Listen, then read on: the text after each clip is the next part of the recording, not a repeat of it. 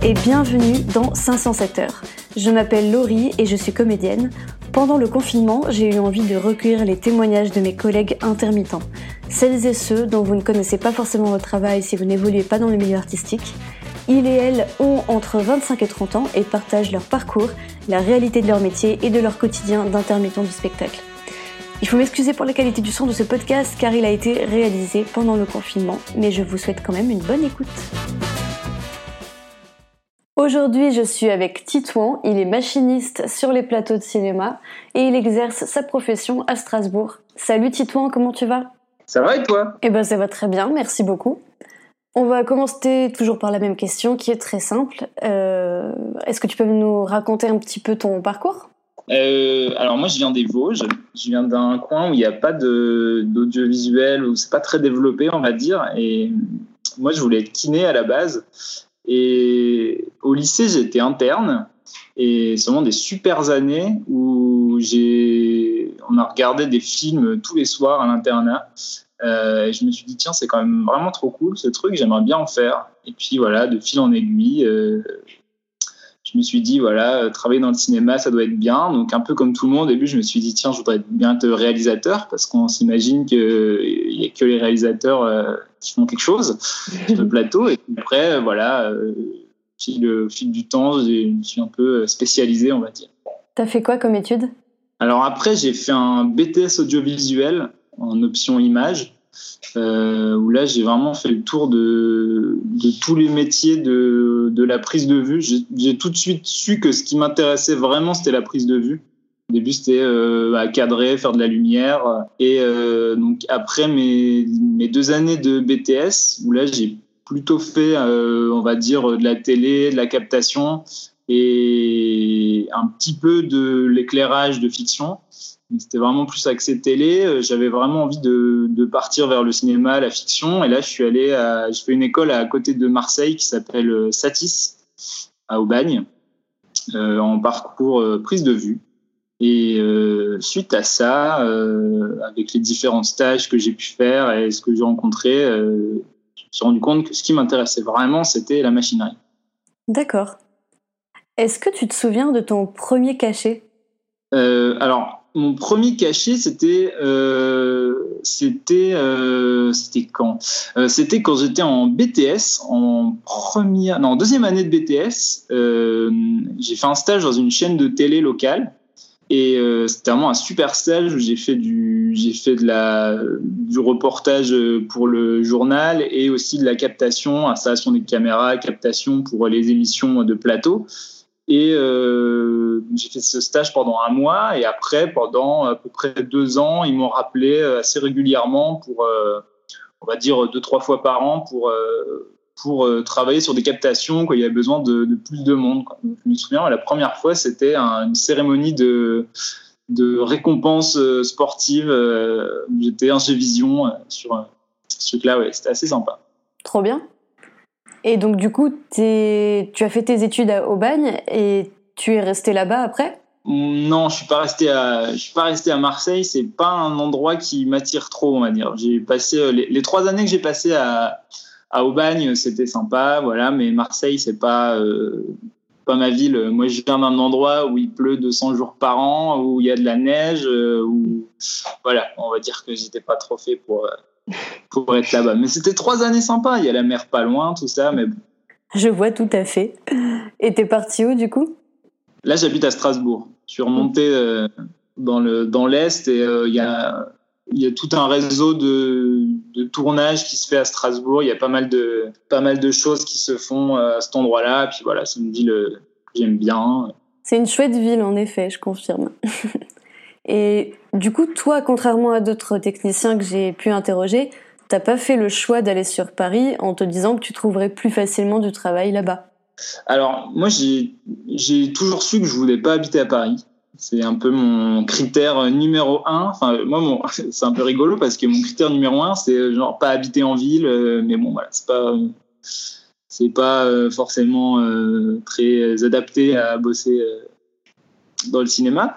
Mais euh, j'ai fait euh, bah, mes années à Marseille, euh, enfin à Aubagne.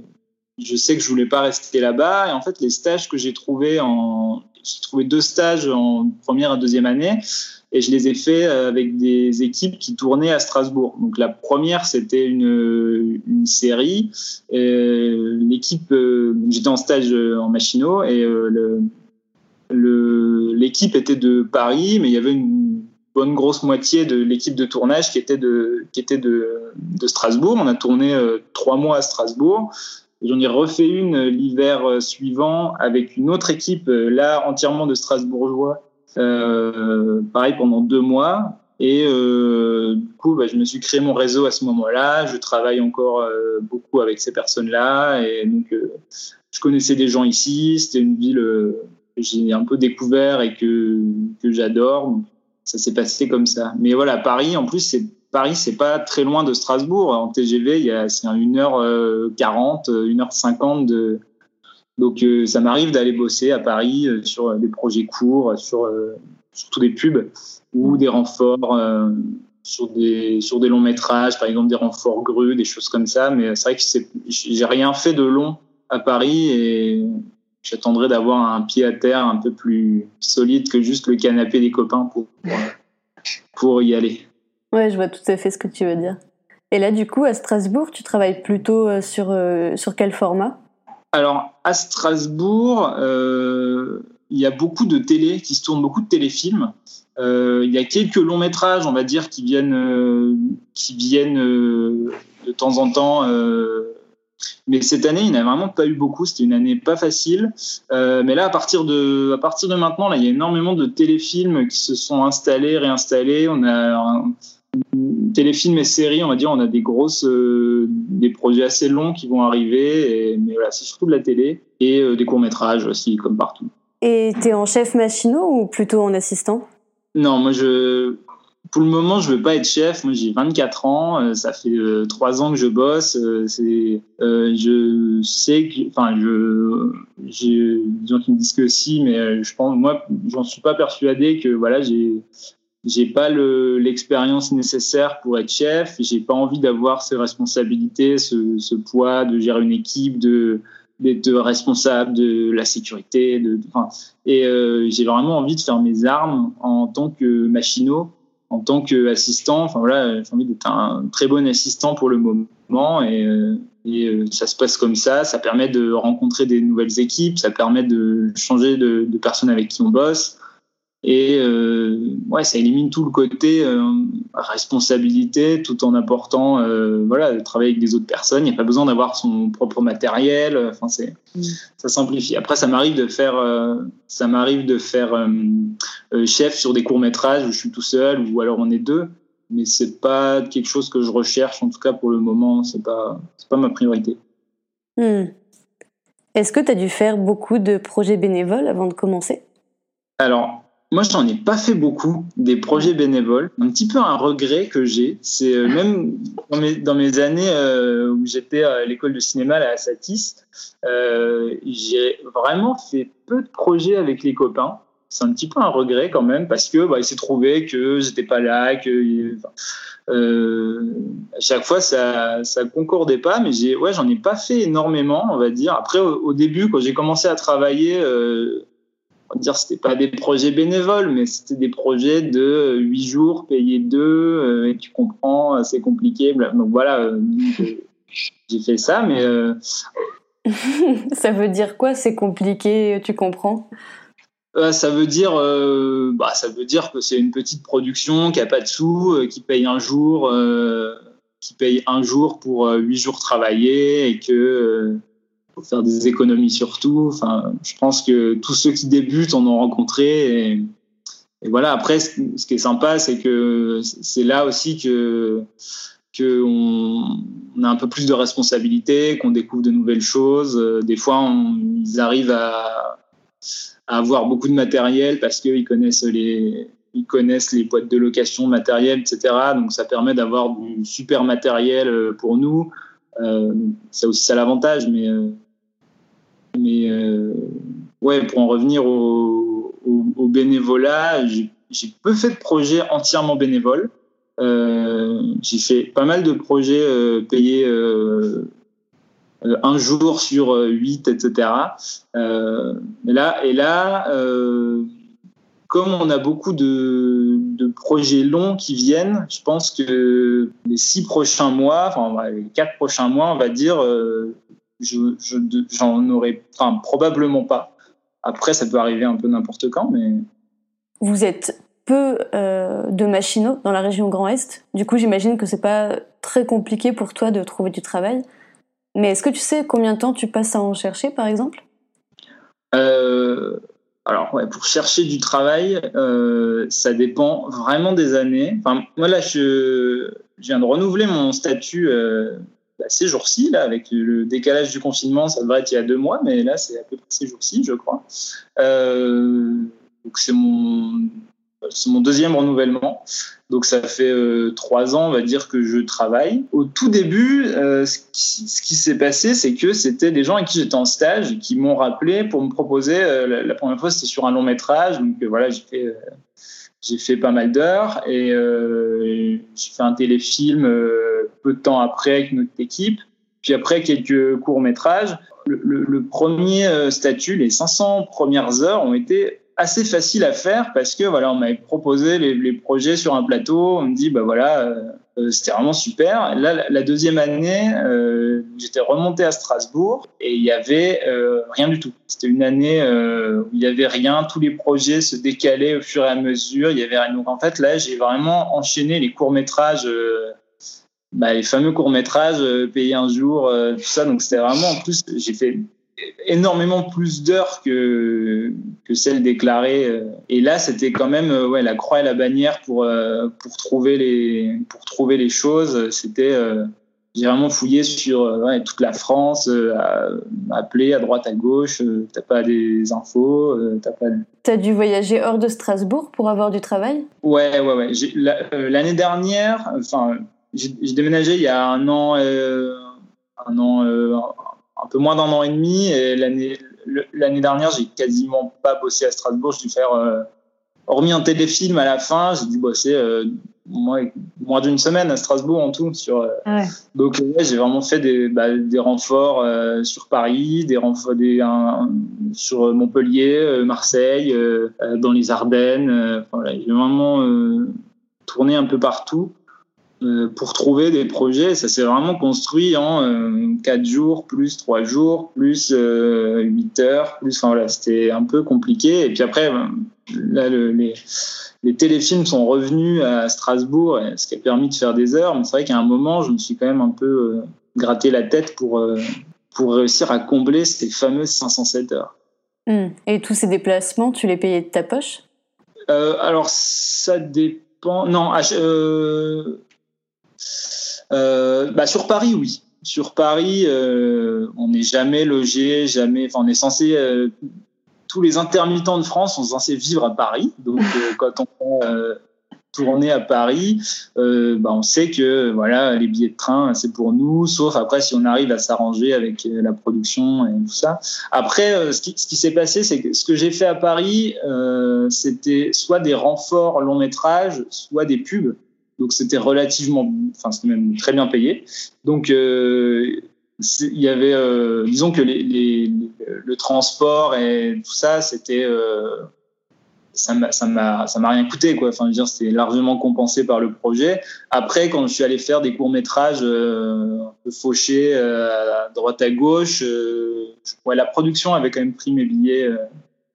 en charge. Donc voilà, je réussis à bien m'en sortir, et ça me coûte pas de, ça me coûte pas d'argent parce que c'est vrai que quand on débute, c'est souvent, euh, enfin moi on m'a souvent proposé au début des projets, euh, ah bien ça va être super intéressant, par contre c'est là et par contre je peux pas te défrayer, par contre je peux pas te loger, donc en gros faut payer pour aller travailler. Donc c'est vrai que enfin, moi personnellement ce genre de projet, même si euh, sur le papier ça paraît super intéressant et que on va nous rappeler tout ça et tout ça, j'ai toujours essayé d'éviter ces projets-là un peu bancal pour pas être catalogué. Euh, le mec, euh, ah bah, lui, tu peux l'appeler euh, pour tous tes projets bancals.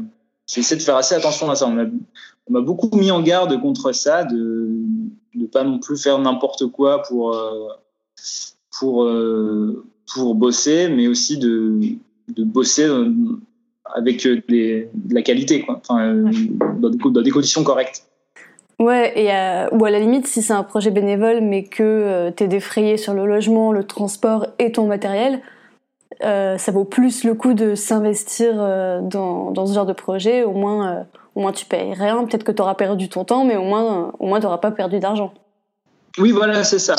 Moi, ensuite, à partir du moment où si le, le projet m'intéresse et que ça me permet de rencontrer des gens et que en vrai c'est sympa et que ça me que je gagne rien mais que ça me coûte rien bah là c'est parti quoi. Je veux dire si j'ai rien je vais pas refuser enfin c'est absurde quand on fait, on fait ce boulot parce qu'on adore faire ce truc quoi. C'est mais c'est vrai que si euh, il faut commencer à euh, enfin on peut pas te payer et puis il faut te débrouiller pour te loger pour c'est il y a, y, y a pas d'intérêt quoi. Je veux dire en plus souvent c'est malheureux mais souvent les gens là ils rappellent pas derrière quoi. Donc euh, donc euh, voilà, j'ai essayé d'éviter ce truc. On m'en a pas proposé. Enfin, au début, on en a proposé pas mal. On m'en propose moins. C'est très bien comme ça. ouais, parce que j'imagine qu'au fur et à mesure, les gens ont compris que tu refusais à chaque fois, donc ils ont arrêté de te demander. Mais, euh, moi, je, je, pense que c'est assez. Enfin, c'est bien d'avoir rapidement, de faire rapidement savoir qu'on ne fait pas ce boulot à n'importe quel prix. Mm. parce que enfin j'ai beaucoup surtout en stage j'ai beaucoup travaillé avec des équipes euh, enfin il y avait des jeunes mais il y avait aussi des équipes qui étaient installées depuis longtemps avec des on va dire des, équipes de la vieille école. Et eux c'est surtout eux qui m'ont vraiment mis en garde sur le fait de euh, de ne pas travailler pour rien quoi. C'est des gens qui étaient super à cheval sur euh, la convention etc mais pas que pour eux pour l'ensemble des professions du plateau. C'était vraiment eux qui, qui, qui régulaient tout le qui, qui, qui, faisait en sorte que, que les gens ne travaillent pas euh, pour rien, que, que ça se passe bien et compagnie. Et euh, ouais, ces gens-là m'ont vraiment mis en garde contre euh, les jeunes qui commencent à travailler pour rien, pour une bouchée de pain. Et, en fait, c'est vrai qu'ils ont raison d'un certain côté, où ça nivelle tout par le bas, quoi. Mais, mm. mais en même temps, quand on est à la recherche d'heures, c'est clair, c'est pas forcément facile de dire de, de pas dire oui à tout, etc. C'est un, juste milieu à trouver, je pense. Hmm, oui, d'accord. Non, je, je, comprends tout à fait ton point de vue. Bon, et maintenant, pour quelqu'un qui ne sait pas du tout ce que c'est un machiniste, est-ce que tu peux m'expliquer ce que c'est exactement? Ah, qu'est-ce que c'est un machiniste? Euh, bah, c'est une question que je dois à peu près euh, que je dois répondre à chaque personne qui dit euh, qu'est-ce que tu fais comme boulot? Bah voilà je suis machiniste. Qu'est-ce que c'est? Euh, alors les machinistes on travaille essentiellement en fiction sur long métrage court métrage téléfilm séries la pub etc et on s'occupe de tout ce qui est accroche. Donc ça peut être aussi bien des accroches de caméras, euh, des accroches de projecteurs, etc. On s'occupe de, tout, ce qui doit s'accrocher, on va dire, sur, le, sur un plateau de cinéma ou de tournage en tout cas. Donc ça veut dire, euh, bah voilà, on a besoin d'une caméra fixe, on va mettre la caméra sur pied, euh, on a besoin de faire un mouvement, on va utiliser euh, un travelling, on va utiliser une grue, on va utiliser euh, divers euh, équipements différents en fonction de ce que veut le chef opérateur, de ce que veut le réalisateur. Euh, on est chargé d'installer tous ces dispositifs en, sécurité, de de faire en sorte que la caméra soit euh, sécurisée et on s'occupe aussi de tout ce qui est accroche de projecteurs avec les électros donc dès qu'il y a une installation un peu compliquée, un peu en hauteur, voilà, il va falloir sécuriser les projecteurs en les attachant, en les haubannant. Euh, il va falloir, euh, par exemple, mettre des barres pour euh, accrocher des, des projecteurs euh, sur des plafonds, etc.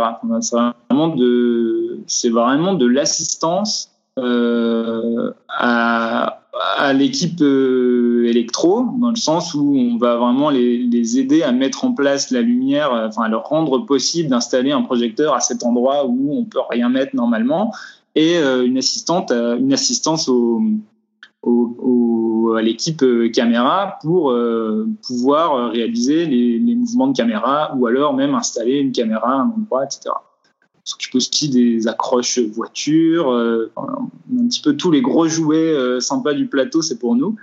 Et, euh, et, en France aussi, on s'occupe de faire le clap. C'est le seul pays au monde où on fait ça, mais en France, on fait le clap. Alors qu'à l'étranger, c'est plutôt l'assistant opérateur qui le fait, c'est ça? Ouais, c'est ça. En, dans les pays anglo-saxons, c'est l'équipe caméra, ouais, c'est le second assistant caméra souvent qui fait le, le clap. Et là, c'est nous, ouais. Je sais pas exactement pourquoi. Il y a plein de, de raisons qui sont évoquées, qui sont aussi différentes les unes que les autres. Il y en a qui disent c'est pour euh, imposer des machinistes sur les productions euh, euh, obligatoirement. enfin voilà, il n'y a pas de réel intérêt à ce que ça soit nous. Il n'y a pas de réel désintérêt, mais voilà, il se trouve que c'est comme ça. Donc, ça sert à quoi le clap? Alors le clap, ça permet de d'identifier les prises. Donc on met les, numéros de séquence, le numéro de, scène et le numéro de plan pour euh, que le monteur s'y retrouve dans ce, tas de rush. Et aussi, euh, ça permet de synchroniser le son avec l'image avec le clac, ça permet de visuellement d'associer ça. Alors c'est quand même de moins en moins utilisé, on va pas se mentir, vu que maintenant les, les, fichiers vidéo qui sont nommés, euh, qui sont euh, voilà, il y a un time code dessus, c'est relié à l'enregistreur audio, enfin voilà. Normalement ça sert à rien, mais on va dire que c'est un peu la ceinture de secours, euh, ceinture de sécurité en cas de problème. Et ça permet aussi de lancer la prise et je pense que les c'est utile dans le rythme du tournage pour les pour l'équipe. Enfin voilà, le clap a été fait, ça commence. Tout à l'heure, tu parlais de grue.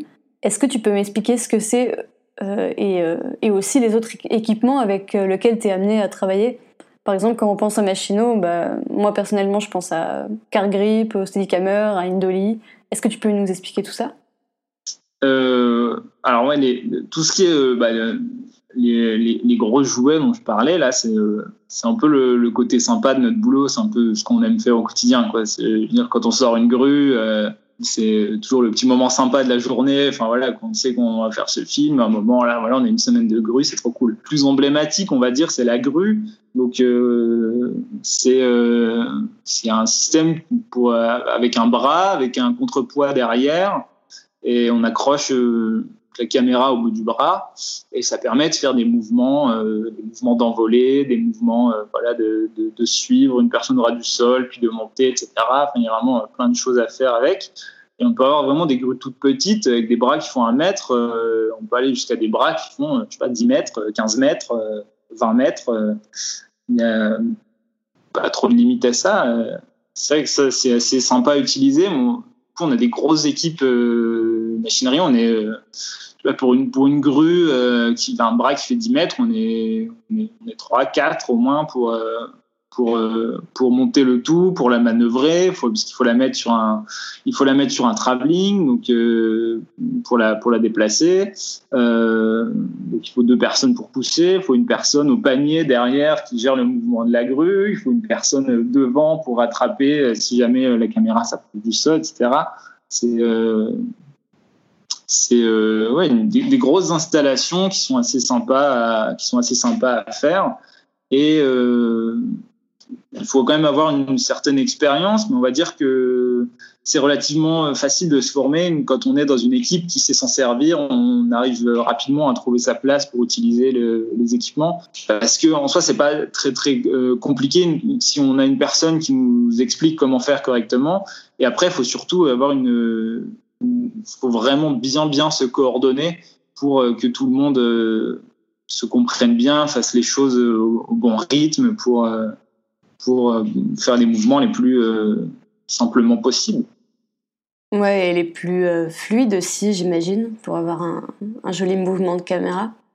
Ouais, c'est faut vraiment avoir des rythmes euh, donnés. C'est pour ça que souvent les équipes euh, elles sont reliées par intercom. Enfin, ça c'est surtout pour les grosses grues, on va dire, quand on commence à avoir un peu de, moyens. Euh, au moment on a tous, on est tous sur un système intercom avec un casque, un micro et on se parle pendant le mouvement pour pour ajuster en temps réel parce que ben c'est jamais une science exacte. Quoi. On peut pas dire on va aller de là à là. Enfin, c'est pas un robot. Quoi. Mm. Il faut il faut des gens pour le bouger. Et puis voilà, les comédiens ils se déplacent pas forcément à la même vitesse, s'arrêtent pas forcément au même endroit, etc. Donc il faut toujours s'adapter à, à tout le monde. Ouais, c'est vraiment un, un travail d'équipe. Et du coup, euh, pour les accroches voitures par exemple, ça se passe comment? Pour les accroches voitures, donc là, il y a, il y a différents systèmes. Il y a le, le système on va dire le, plus simple et le plus rapide à mettre en place, c'est euh, une accroche qu'on vient mettre sur la voiture qui va supporter la caméra. Donc on peut la poser sur le capot à l'avant. Euh, c'est posé en fait sur des patins, il y a une, structure avec des barres, puis on vient accrocher la caméra dessus et le tout est sanglé sur la voiture pas que ça bouge. Et là, ça permet, euh, les comédiens prennent la voiture et conduisent la voiture normalement. En plus, il y a la caméra qui les filme en plus. on peut mettre la caméra un peu partout. On peut la mettre sur le capot qui les filme par l'avant, ou bien par une fenêtre euh, à l'avant, à l'arrière, ou bien on peut mettre la caméra euh, à l'avant, au ras du sol, par exemple, pour filmer la route de près, etc. Donc ça, c'est le système, euh, on va dire, le, plus simple. Et après, on peut avoir un système euh, avec des, justement des car grips, on met la voiture sur une remorque surbaissée, qui soit très très près de la route, et qui est tirée par un, par un véhicule puissant. Là, les comédiens font semblant de conduire dans la voiture et on peut mettre des caméras euh, à l'extérieur. Et là, on peut même faire des mouvements de caméra, on peut mettre une grue, etc., pour aller filmer faire des mouvements pendant les prises et les comédiens font semblant de conduire, hein, ce qui est beaucoup plus sécure pour eux parce que parce que bah, ça leur permet de jouer euh, sans euh, tout casser euh, s'il y a un problème, etc. Donc, et ça permet, voilà, c'est des, des installs qui sont quand même beaucoup plus longues à mettre en place et mais ça permet d'avoir un rendu beaucoup plus euh, soigné. Quoi. On peut faire des ajustements au cours de la prise. il peut y avoir quelqu'un sur la caméra qui est en train de cadrer, tandis que l'autre système, on met la caméra, on part, et puis euh, si ça va pas, on s'arrête. Oui, vous vous arrêtez, vous réajustez ensuite, euh, suivant ce qui s'est passé dans les premières prises. De quoi d'autre tu dois t'occuper? La machinerie, on s'occupe aussi de, du cadreur quand il n'y a pas forcément d'accroche. Par exemple, s'il y a de la caméra épaule ou s'il y a des caméras sur un steadicam, on reste aussi avec le cadreur pour l'assurer. Donc euh, pour euh, dégager son passage, le passage devant lui, pour euh, pour éviter qu'il tombe, etc.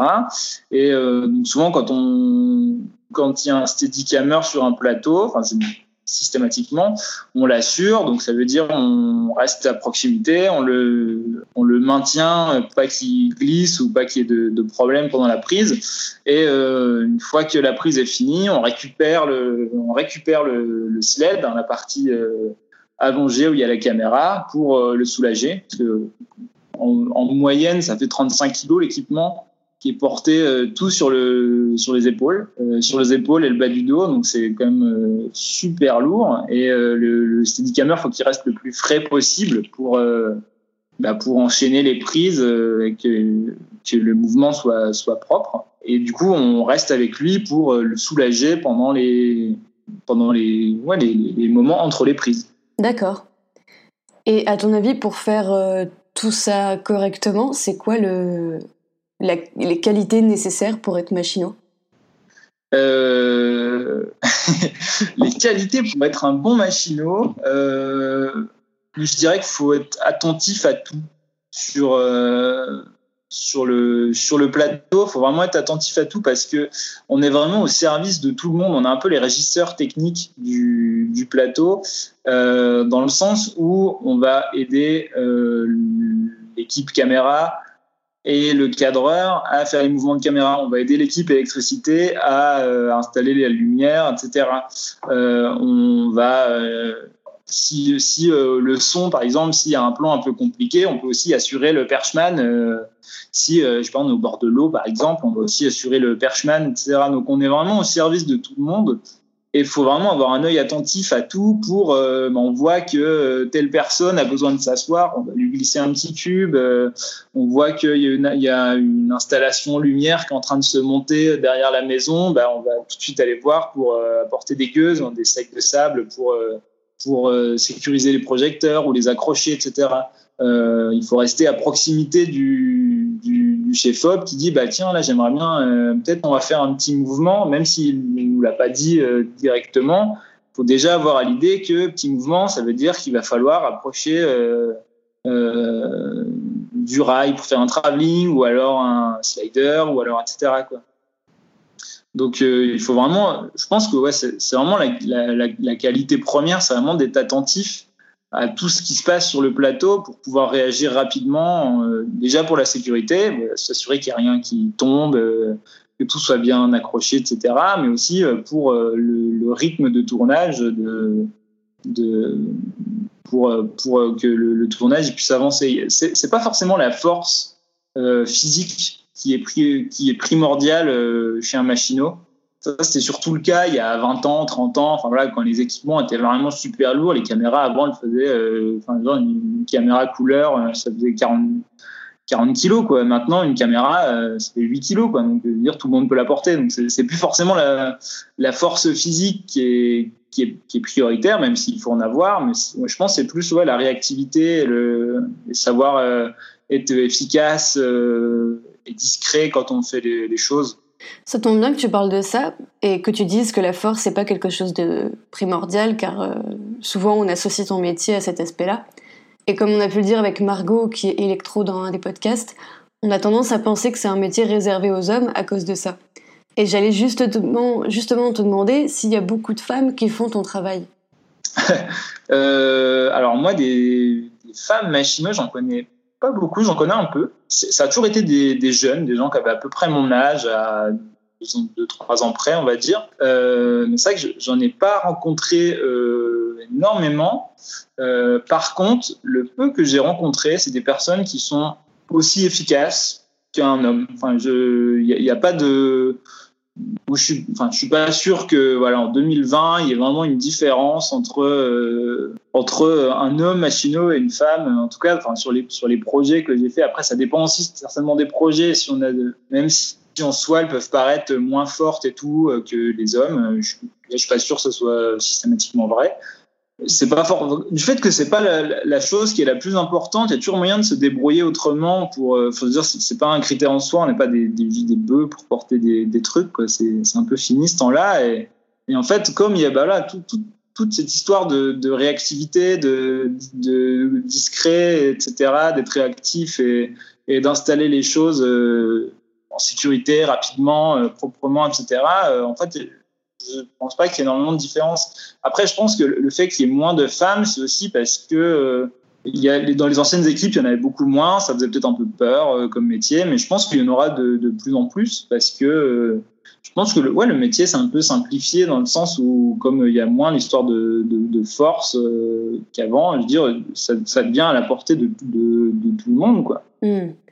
Et celles que tu as eu l'occasion de rencontrer, en général, elles sont assistantes ou elles sont chefs? Alors, les, gens que j'ai rencontrés, ils ont à peu près mon âge, donc pour le moment, ils sont pas chefs. Enfin, il, y a, il y a peu de gens qui ont mon âge ou alors mon expérience. Enfin, voilà, on avait euh, expérience égale, on va dire. Il y, a, il y a peu de gens qui ont mon âge qui sont chefs, parce qu'en vrai, il n'y a pas réellement d'intérêt. Ou alors, si, sur des courts-métrages ou des choses comme ça, mais là, c'est c'est pas tout à fait la même chose quoi c'est on va dire euh, chef sur des, des longs métrages des gros projets ou enfin voilà où il y a de l'organisation dans le temps, des responsabilités. Non, euh, non, mais euh, j'ai fait une pub avec une, une, chef euh, qui avait mon âge et elle était et s'est très bien passé. Enfin voilà, c'est ça, ça, ça de la même façon que ça se serait passé si ça avait été un homme ou enfin il n'y avait pas de ça n'a rien apporté de plus ou de moins enfin je veux dire c'est oui c'est un être humain quoi voilà, c'est ça exactement. Enfin, je veux dire, euh, on a fait euh, tout le tout le taf qu'on devait faire, on l'a fait. On avait plein de trucs à accrocher, installer. Euh, il y a eu zéro problème. Tout à l'heure, on disait que dans le métier de machinot, il y a beaucoup d'hommes à cause de ces trucs anciens de bah on porte des charges lourdes, donc c'est mieux d'avoir des hommes pour faire ça. Si je grossis un peu le trait, hein, évidemment. Et donc, euh, avec Margot, on évoquait le fait que quand elle travaillait, il y avait toujours un de ses collègues masculins qui se précipitait pour euh, l'aider à porter du matériel et que c'était ennuyeux pour elle de voir que la personne faisait ça uniquement pour elle et pas pour euh, tous ses autres collègues hommes. et qu'en général, ils le font simplement parce que c'est une femme et qu'ils pensent qu'elle a besoin d'être aidée. Du coup, je te pose la question, enfin, je vais pas te demander, est-ce que toi tu fais ça aussi, mais est-ce que tu penses que grâce à ta génération, on va enfin arrêter d'avoir euh, ce, genre de, comportement?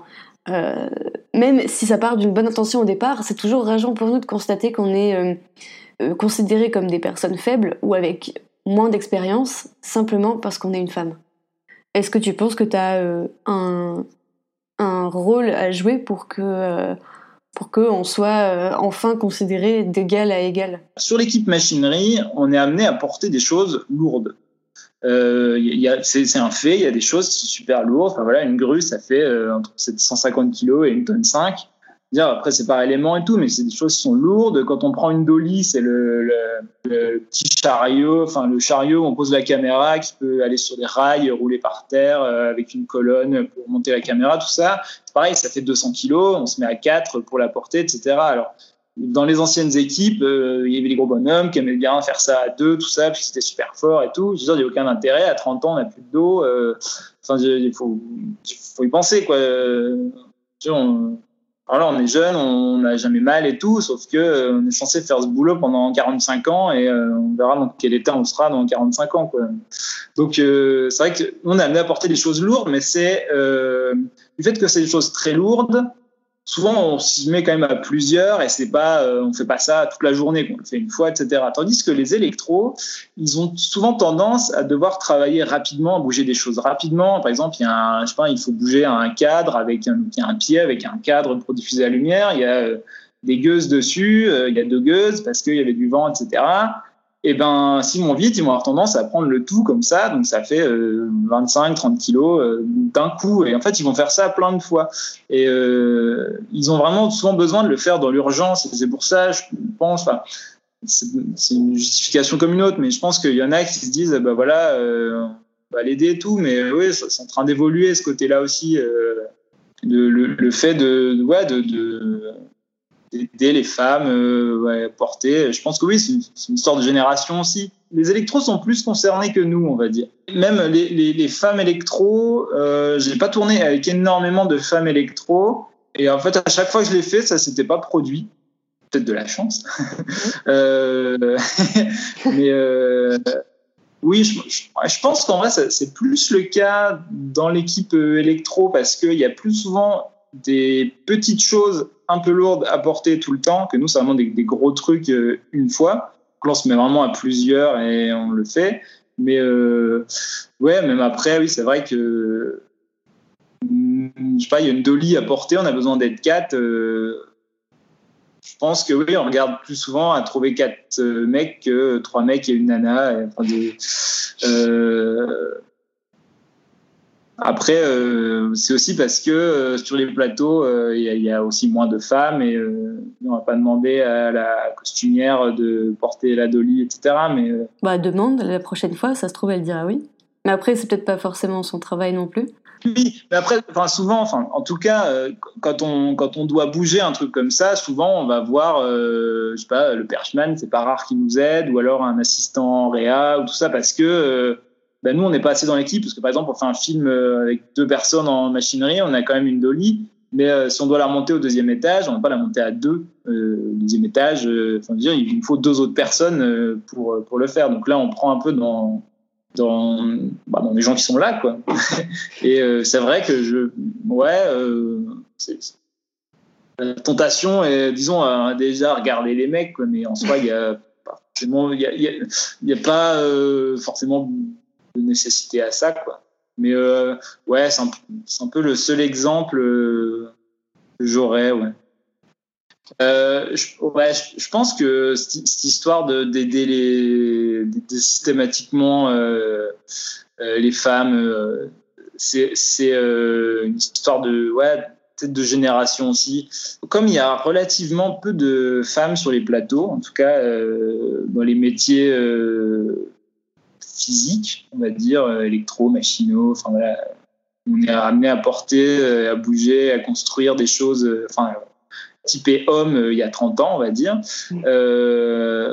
il y en a moins, du coup, c'est quelque chose qui a été ainsi ancré dans les, dans les équipes, quoi, de se dire que bah, voilà, il n'y a, pas de femmes, etc. Et, et du fait, du coup, ouais, le, fait d'en voir une, ça donne un pouvoir, on a envie de, je sais pas, de la protéger, quoi. C'est un peu ça le but, je pense, c'est de, je pense qu'il y, a le côté, un début de prise de conscience, mais on ne sait pas trop encore comment faire euh, pour. Euh, c'est vrai que quand, tu as une équipe que d'hommes, tu te poses pas la question même. Enfin, si ça se peut très bien qu'il y en a un qui, qui ait moins de force que les autres, tout ça, mais c'est pas pour ça qu'on va systématiquement l'aider, tandis qu'une femme, même si c'est pas le cas, c'est vrai qu'il y a plutôt plus tendance à se dire, bah, euh, la caisse là, c'est moins lourd, quoi. Alors qu'il n'y a pas de raison de le faire, quoi. Mais c'est vrai que je pense que le, ouais, je pense que comme c'est quelque chose d'assez récent, euh, c'est quelque chose qui est, qui est ancré, quoi. moi, je pense que ça va évoluer avec le temps, que, que de toute façon, il y aura de plus en plus de femmes dans ces métiers-là. Du coup, bah, par la force des choses, ça va évoluer, quoi. Je, enfin, je vois que ça, je pense que ça va aller dans le bon sens. J'ai fait un court métrage il y a, il y a quelques temps où la, chef électro et la chef machino, c'était des femmes. On était deux, deux, dans, deux ou trois dans chaque équipe, et il y avait une femme en chef et un ou deux hommes euh, en assistant.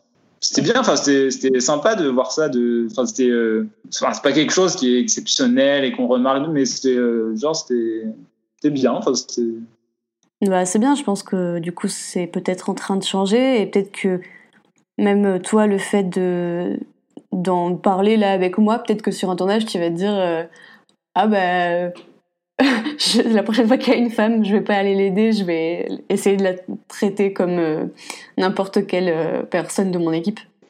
après, si, si, si, si, tu réponds jamais, c'est que d'un certain côté, tu l'acceptes, ou moins tu montres que tu l'acceptes. Donc c'est vrai qu'après, répondre, dire Bah écoute, le faire avec diplomatie et tout ça, oui, enfin, je, je, faire meilleure des façons de, le faire. Honnêtement, je vais te dire, c'est pas parce qu'on dit rien qu'on accepte. Je peux t'assurer que très souvent on dit rien. C'est soit parce qu'on est habitué à recevoir ce genre de, comportement et donc on, euh, bah, s'en rend même pas compte en fait. Soit c'est parce qu'on n'ose rien dire de peur de passer pour quelqu'un de chiant et que sur le tournage on dit de nous euh, ah bah euh, c'est une femme, en plus elle est relou, elle fait sa crise parce qu'elle veut pas qu'on l'aide ou parce qu'elle apprécie pas mes blagues. Et comme tu dis, il faut faire preuve de beaucoup de diplomatie et je dirais même de management pour répondre à ces personnes-là. Et très souvent, on se retrouve dans la situation où on ne sait pas quoi dire, on ne sait pas comment réagir. Donc je t'assure que pour cet exemple-là, c'est pas parce qu'on dit rien qu'on accepte. Après, enfin, euh, je, repense à, Margot quand on était à l'école euh, à Satis. Euh, on était 10 dans l'option et il y avait quatre filles et six six gars. Ouais, c'est ça. Quatre filles et six gars. Et euh, les, enfin, quand on faisait des exercices, c'était euh, euh, on prenait n'importe quel poste. disons, ça tournait sur les postes et on s'est jamais posé la question du genre dans les équipes où on n'a jamais eu de problème pour euh, faire quelque chose. En tout cas, moi, je l'ai jamais ressenti. On n'a jamais eu de, ouais, de, de, de, problème pour faire quelque chose ou de remise en question de telle personne parce que c'était un homme ou une femme qui prenait une décision. Quoi. Mm. Donc c'est vrai que nous, ça, Margot, euh, nous, sur nos projets de fin d'année, enfin nos projets de fin d'études, euh, Margot, elle a été euh, chef électro euh, sur les deux films qu'on a fait, qui étaient quand même des, projets assez costauds en, termes de technique, en termes de lumière et d'install, etc. Et c'était certainement le meilleur choix qu'on pouvait faire. J'ai fait un court métrage à, à Montpellier. J'avais plein, plein, plein, plein de matos. Et j'avais de la grue, on était sur des, des barges sur l'eau, etc. Elle est venue euh, faire un renfort pendant euh, deux jours, parce que le mec euh, qui j'étais, il, bossait sur une quotidienne. Et ouais, c'est pareil, elle, enfin, elle était mon assistante. et c'était trop bien, quoi. C'était, c'était méga efficace, c'est super vite, c'est trop cool. Quoi. Mmh. trop bien, trop sympa. Donc, non, mais enfin, comme, enfin, et du coup, je me suis jamais posé la question de me dire, euh, de, de, me dire, euh, merde, ça va être une femme, euh, est-ce qu'on va pas perdre du temps, blablabla, à aucun moment, quoi. Même, je me suis dit, merde, j'aurais dû lui demander dès le début. Oui, et pour le coup, Margot, c'est vraiment quelqu'un, à mon sens, qui en impose. Tu te poses aucune question avec elle, et j'ai l'impression que c'est vraiment le genre de personnalité qu'il faut avoir, dont je parlais tout à l'heure pour faire face à toutes sortes de situations quand il est question euh, du genre. Euh, pour terminer, est-ce qu'il y a quelque chose que tu voudrais aborder en plus par rapport à tout ce qu'on a dit? Ouais, on peut peut-être parler un peu du, confinement, de la reprise, de l'avenir, de tout ça. Mhm. Euh, Moi, j'ai bien vécu mon confinement. J'étais dans un endroit cool. Enfin, c'était bien. Mais c'est vrai que de, s'arrêter un peu du jour au lendemain. j'ai bossé le jeudi, vendredi avant le confinement. Je bossais sur une, série. bon, voilà, ça s'est arrêté du jour au lendemain. ça faisait un peu bizarre. Là, on va reprendre. moi, je sais que je vais reprendre un truc là en mi-juillet ou entre ouais mi-mars et mi-juillet euh, j'aurais pas bossé euh, c'est long. Euh, c'est long quand même. Même si voilà on est on s'en sort enfin personnellement pour moi qui suis qui ai mes heures etc qui suis bien dans le, dans les clous disons que je suis perds pas grand chose parce que voilà je suis bien aidé etc après ceux qui sont qui débutent qui ont seulement leurs heures, ou alors ceux qui n'ont pas encore tout à fait leurs heures, ou qui comptaient sur des projets qui devaient arriver, qui arriveront pas, euh, c'est vrai que pour eux, le confinement, ça va être dur. Et même après, à la reprise, on ne sait pas trop encore comment ça va se passer. On ne sait pas euh, dans quelles conditions on pourra tourner, comment ça va se passer au niveau sanitaire. Euh, enfin, des trucs tout cons, c'est que bah, pour faire un film, on tourne si ça se passe dans une cuisine qui fait 15 mètres carrés, bah c'est bien. On voit deux acteurs, etc., qui ont l'air d'avoir de la place, sauf que, sauf que non. on est tous tous serrés. Et donc voilà, on se pose un peu des questions sur l'avenir, sur la reprise, euh, sur euh, comme il va falloir avoir des petites équipes, est-ce que tout le monde pourra travailler, etc enfin, par exemple, là, je devais attaquer un, téléfilm, on devait être trois parce qu'il y avait plein d'installs euh, à faire. Euh, je sais pas, tout dépendra des assurances et de, comment le scénario est remanié, comment le plan de travail va, être, va évoluer. Mais si ça doit évoluer dans le sens où on simplifie, il faut moins de monde et tout, et ça se peut qu'il y ait des gens qui sautent. Mais il faut espérer que non. Mm. parce qu'il y a moyen de se séparer euh, sur le, de travailler euh, à divers endroits et d'avoir une personne en prépa, une autre euh, sur ce qu'on vient de finir, etc. pour pas être tous au même endroit, mais on verra. Oui, je trouve que moins il y a de techniciens et de comédiens, moins la, qualité est au rendez-vous. En tout cas pour des longs métrages. Ouais, carrément, carrément. Comme là, en plus, les, coûts vont augmenter parce que bah parce qu'on enfin euh, cette histoire de, personnes en plus, l'histoire de à la cantine, est-ce qu'on pourra tous manger en même temps ou pas? Enfin donc est-ce que ça, ça, va être euh, il va falloir euh, faire des, des demi-équipes à des moments, etc. Il faut voir si la simplification euh, bah, rend pas un peu le truc moins bien. Quoi. Donc on verra, on verra ce que ça va donner, mais c'est vrai que on fait, enfin, c'est vrai qu'on peut faire mieux avec moins, c'est probable, mais pas, pas tout le temps. Quoi. Euh, à un moment, il faut quand même euh, avoir euh, des, conditions correctes et des, équipes correctes et, pour, que les projets ressemblent à quelque chose. On verra, c'est un peu une, inconnue. Tu, tu rebosses toi ou pas là? Alors non, je rebosse pas du tout. Donc soit j'ai eu des annulations, soit j'ai eu des choses qui sont reportées, mais à durée indéterminée. Voilà. Ah, d'accord. Ouais. Et si tu veux, mon renouvellement, enfin ma date anniversaire, c'est le 9 décembre 2020. Et à ce jour, j'ai zéro heure. Oh merde. Ouais. On verra. Bah, c'est vrai qu'il y a les, droits qui sont gelés euh, un moment quand même.